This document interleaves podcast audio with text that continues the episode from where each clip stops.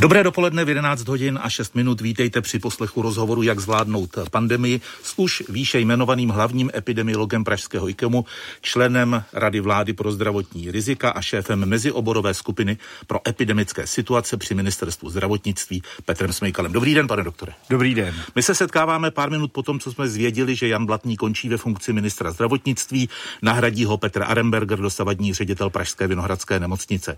Jak jako šéf té mezioborové eh, skupiny skupiny pro epidemické situace tuhle výměnu vnímáte? No, já jsem e, taky docela překvapen. E, trošku to vnímám s obavami, protože přes pomalý začátek se nám podařilo tedy s panem ministrem navázat e, velmi dobrou spolupráci v posledních třech týdnech, tak e, doufá, doufá, doufáme, že jako taky neskončíme úplně, že jo, což se může stát. No. no prostě uvidíme, ale my do politiky nezasahujeme, tak doufáme, že naše rady budou slyšeny i nadále, jako tomu bylo eh, za ministra Blatného.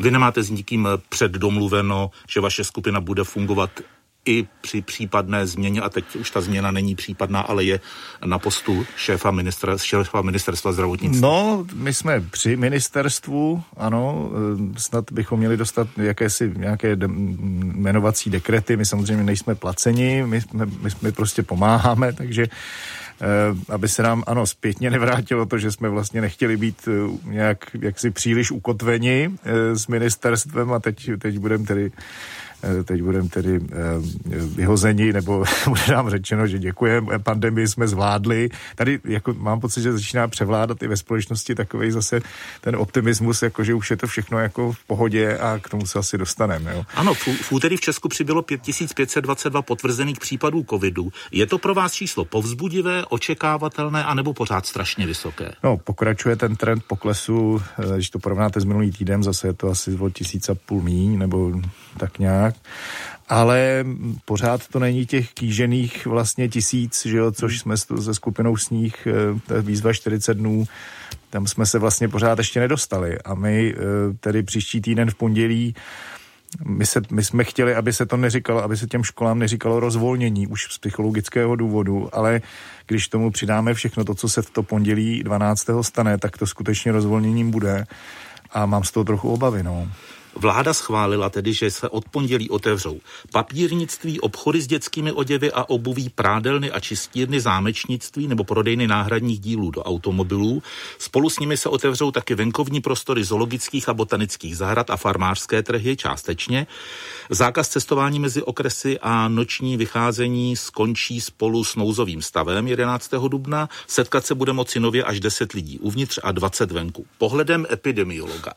Odpovídá tohle nynější míře rozšíření koronaviru v Česku? No, no to je, je to prostě moc, no, když to tak řeknu. Eh, ona každá ta jednotlivá věc sama o sobě nic neznamená. Nic velkého neznamená. Jo, já úplně chápu, že když že děti rostou a potřebujeme koupit nové boty, potřebujete do těch škol eh, koupit sešit, to, všemu tomu rozumím, ale Eh, jak jste správně zmínil, je tam i to schromažďování deseti lidí, najednou vevnitř, eh, je tam i výjezd mezi okresy. Prostě my musíme uhlídat, aby eh, těchto těch věcí je moc. Ono ne, neznamená, že zrušením nouzového stavu e, máme další, budou krajské hygienické stanice používat protiebirický zákon nebo zákon o ochraně zdraví, kterým se dá dost věcí regulovat a zase je dobře, že tu zodpovědnost přenášíme v tuhle chvíli na ty kraje, že se nebudou muset, vym, nebudou, nebo se bude někdo vymlouvat, že to prostě nařizuje jenom stát, že se to může řídit regionálně ale je toho moc, no. S, náma, náma byla, s námi byly tedy konzultovány pouze ty zoologické zahrady a e, to jsme řekli, když to otevřený prostor, tak proč než tam nebude konzumovat. A ty, e, farmářské, a ty farmářské trhy. trhy, přesně tak, tam mám strach trošku z náplavky, protože to jsou vždycky, si pamatujeme tu fotku tady v Prahy, ale jinak to jsou malé trhy, ta náplavka v tomhle je taková dost výjimečná v mnoha ohledech. Takže OK, ale teďka všechny ty provozovny, ty jsme se dozvěděli včera, že to na vládě proběhlo. A tohle všechno ještě s koncem nouzového stavu a tohle všechno za situace, kdy ve firmách se stále testuje A7 dní samoodběrovými antigenními testy. Prostě eh, kdo by z toho jako neměl obavy, že jo? No. Když se vrátíme eh, k tomu číslu. A ještě nevíc, pardon, nevíme, jak, jak, jak, jak dopadly ty velikonoce, že To, zatím, zatím nevíme, no. ano. Eh, jestli vnímáte tu atmosféru, že ta minulá čísla, třeba kolem 15 tisíc denních nových případů, a případů pozitivně testovaných byla tak vysoká, že ta nynější 5522 jsou stále vysoká, ale můžou někomu připadat nízká, jestli mi rozumíte. Ano, psychologicky přesně tak, jako, ale, ale nejsou, že jo. no. A, a jasně... Mo- jsou strašlivě vysoká? Jsou, jsou pořád velmi vysoká. Jo. Je, je, je dobrý je ten trend, že ten trend se nezastavuje, nespomaluje ale jsou pořád vysoká. Pořád to není ta kýžená incidence 100 hmm. případů na 100 tisíc za 7 dní. Jo, to je to číslo, které bychom měli pořád a pořád ho vlastně naše skupina zdůrazňuje. A teď ještě vemte, že jiné státy se ohlížejí na ten percentuálním pročtu záchytů ze všech PCR testů a to je u nás taky pořád vysoký. Eh, vy jste, pane doktore, už několik týdnů blízko vládním rozhodovacím procesům, které se týkají pandemie. Jaké to je? No, je to teda zážitek. Eh, třeba ta rada vlády včera eh, pro zdravotní rizika, to opravdu je, je teda eh, je, je zážitek, to bylo dost, dost i napjaté chvílemi, protože my jsme samozřejmě podporovali ten společný návrh ministerstva školství a ministerstva zdravotnictví. My jsme tam pouze upravili pár parametrů, to je skutečně z našeho pohledu výborný návrh. I ta rotace škol, věřme tomu, že se to dělá ve světě, funguje to, asi se k tomu ještě dostaneme. No a najednou prostě tam bylo jako spousta nepochopení a já jsem i přes víkend, eh, tedy velikonoční, vysvětloval panu premiérovi, že to je prostě správně a já jsem do poslední chvíle měl pocit, že prostě, že to teda nikdo vlastně nechce z těch ostatních ministerstev i, i, i předseda vlády, že to nechce a najednou jsme se pak dozvěděli, že to vláda jednomyslně schválila včera, že jo. E, tak třeba, třeba Vaši... tomu člověk přispěl tím, tou, tou debatou. Vaši, vašima očima viděno, buďte tedy rád. Já jsem samozřejmě rád, jo, ale, ale vlastně do poslední chvíle mám pocit, že prostě nevím, nevím co, nevím co a ani jako nechci kolikrát vědět, prostě si říkám, hmm. dobrý, děkujem, že, že jste vyslyšeli naše odborné rady ale prostě je, a vlastně je dobře, že je jasně vidět, že ta odborná část od té politické prostě musí být oddělena, protože politici prostě mají naprosté právo rozhodnout úplně jinak, než jim doporučují odborníci, ale musí to být transparentní. A to jsme vlastně chtěli. Ta navrhovaná rotační výuka by mohla snížit riziko nákazy ve školách až o 90%. Řekl to u nás ve vysílání René Levinský, matematika, člen vašeho poradního orgánu. Na základě čeho tohle to říká? Oni na základě modelových studií, oni rozdělili když uděláte mm, týdenní rotace, když uděláte plnou prezenční výuku, prostě dali do toho grafu, klidně to pak můžeme zveřejnit, ty různé jako módy té výuky a zjistili, že oproti plné výuce všech tříd vám tohleto, to, tahle ten modus hmm. sníží eh, ten přenos až 80%. No a je to logické, jako já nejsem matematik, to je René a, a Honza Kulvajt, ale, ale v naší skupině, ale vemte si, že vlastně ty děti pět dní jsou ve škole a pak jsou v devět dní vlastně jak si tady v karanténě, že jo? čili už tohle to pomáhá a, a je to opět, zdůraznuju, vím, taky, taky mi píšou rodiče nespokojení a všechno možné, ale pochopte, Píše vám že... třeba někdo, kdo má pět dětí? Uh, jo, jo, jo. A je to, je to, já se to, omlouvám si, nes, nestačím to prostě všem vysvětlit, ale já věřím tomu, že když to prostě na světě tohle to funguje a data na to jsou, že to funguje, tak tímhle tím způsobem hmm. musíme začít. A ještě vš, ke, všem, ke všemu ostatnímu. My prostě nemůžeme teďka pustit všechny třídy naraz. A je tam další druh asi na to, a vždycky bude někdo nespokojený. Jo. Vždycky prostě samozřejmě jsou maminky, které vám píšou, já nechci vůbec pustit děti do školy, já se to bojím, že? A, a takže musíte nějak rozhodnout. To taky je obsah český těm politikům jako vysvětlit, že nemůžou jako prostě plízovat a uspokojit jak si každého, že to toho musí prostě nějak, nějakým způsobem rozhodnout a vždycky bude někdo nespokojený.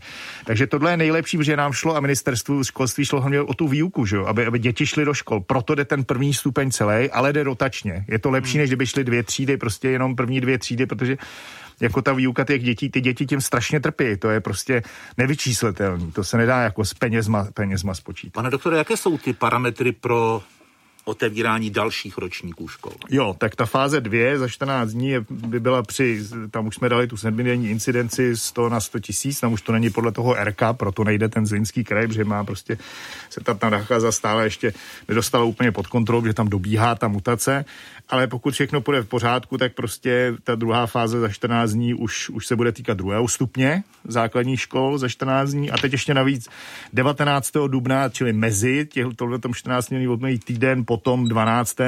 by šly ty střední školy, ta praktická výuka hmm. na středních školách, konzervatořích a, a vysokých školách. Jo. To nevím, jestli včera teda prošlo, a teď se omlouvám, ta praktická výuka e, o týden později, ale Taky, taky nevím. Ale vem, vem, to byl náš návrh, jo. Když se podívají no. lidi na náš návrh, tak byl ještě po, o ten týden později, po, po tohleté první fázi, pustit praktickou výuku, protože ta je, ta je taky strašně důležitá. U těch středoškoláků. S tím vědomím, že čím jste starší žák, tak tím jste rizikovější, že jo. Jo, jasný. První stupeň nejmíň, druhý stupeň Školka? víc. Um, školky jsou málo rizikové, ale tady jsme, tady ministerstvo zohlednilo to, že prostě jde pouze poslední ročník těch školek, že jo, protože to je výuka, takže třetina školek jde a první dva ročníky nejdou, protože prostě ty, to je, jsou velké skupiny dětí, které, které si prostě hrají. Nákaza tam byla, když se podíváte na data profesora Duška třeba z ÚZISu. Tak takže data na to máte. Data na to máme a mohli jste se podívat. Proto byly zavřeny, že jo, na, zaka, na začátku února. To nebylo bezdůvodně zavření. Tam se to opravdu hodně šířilo. Tak teďka hold počkají, ale půjdou v těch dalších fázích taky.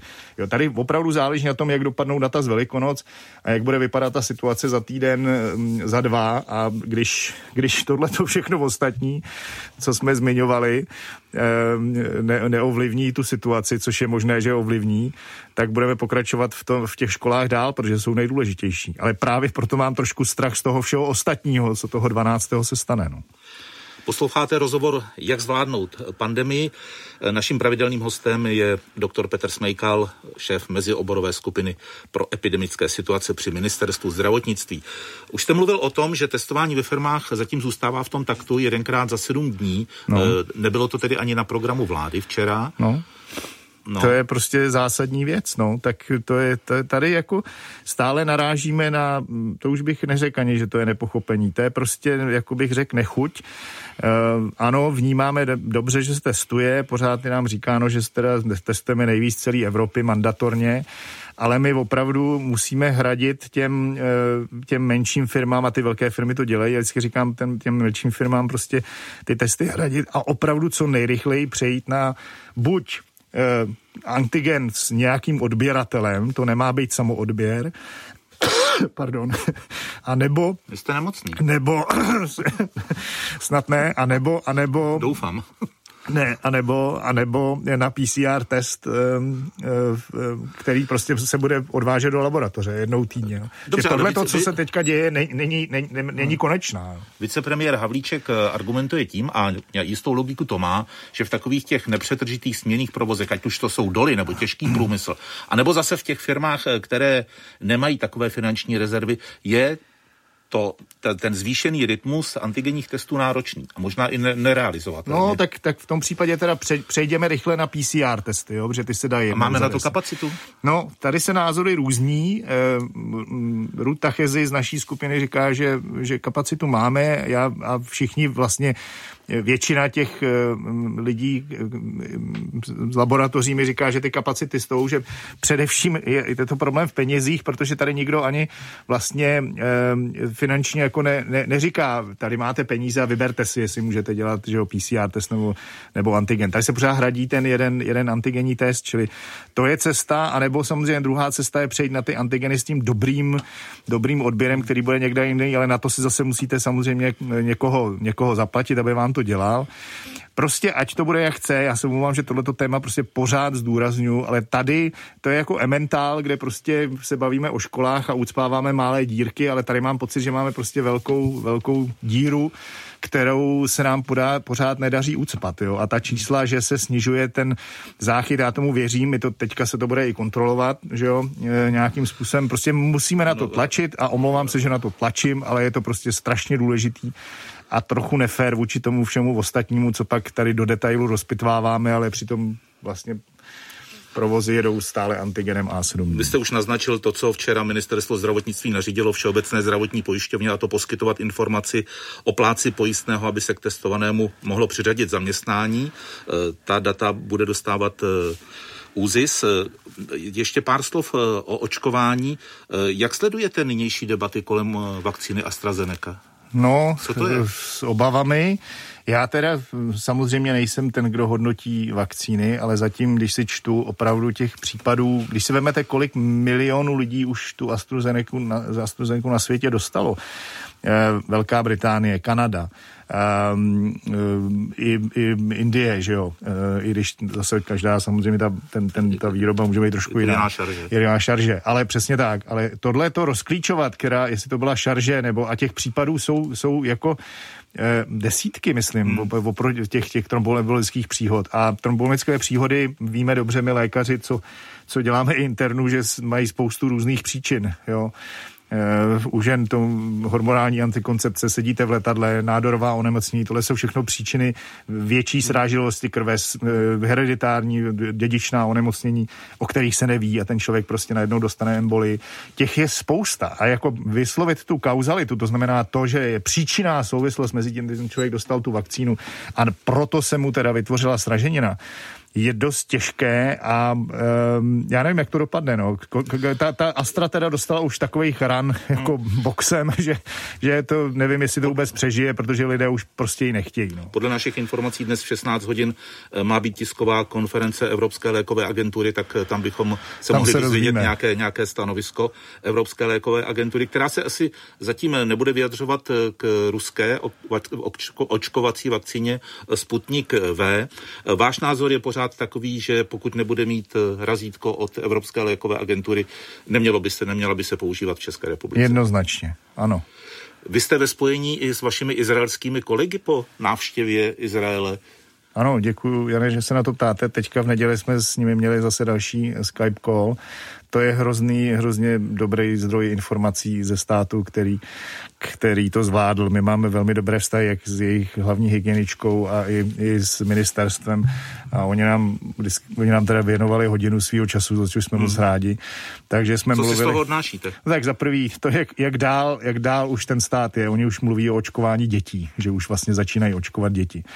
Ty covid pasy jsme s nimi probírali. Teď, teď se hodně probírá téma, kdy vlastně, jak zohlednit toho člověka, který prodělal covid. Jak ho zohlednit? Oni ho, oni ho očkují po třech měsících. To je jejich poslední doporučení, které se tam bude dít, že když jste prodělal covid, tak dostanete jednu dávku vakcíny po tom prodělaném covidu po třech měsících. To znamená, nedostáváte už tu druhou? Eh, zdá se, že tu druhou nedostanete, ano, přesně tak. Oni to ještě nemají úplně, eh, jako eh, tohle to je úplně není ještě na papíře. Oni taky dělali dřív to, že když měl někdo covid, tak vlastně 6 měsíců ho brali jako naprosto imunního. My jsme v tomhle dost přísný. Tady opravdu jako myslím, že i my se tím budeme hodně zabývat a i vědci se posunují tím směrem. Já nejsem imunolog, tím, že opravdu je třeba zohlednit to, že někdo covid prodělal a, a nějak ho um, do určité míry srovnat s tím, um, že byl očkován. A třeba mu třeba dát jednu dávku, nebo prostě vůbec tohleto téma jako jako ote, otevřít je hrozně důležitý. No. Říká doktor Petr Smejkal. Děkuji za další rozhovor, za týden na Vitěnou. Taky děkuji, Jané, přeju hezký den vám i všem posluchačům a uh, snad to bude optimistické příští týden. I ta data, i ten náš rozhovor.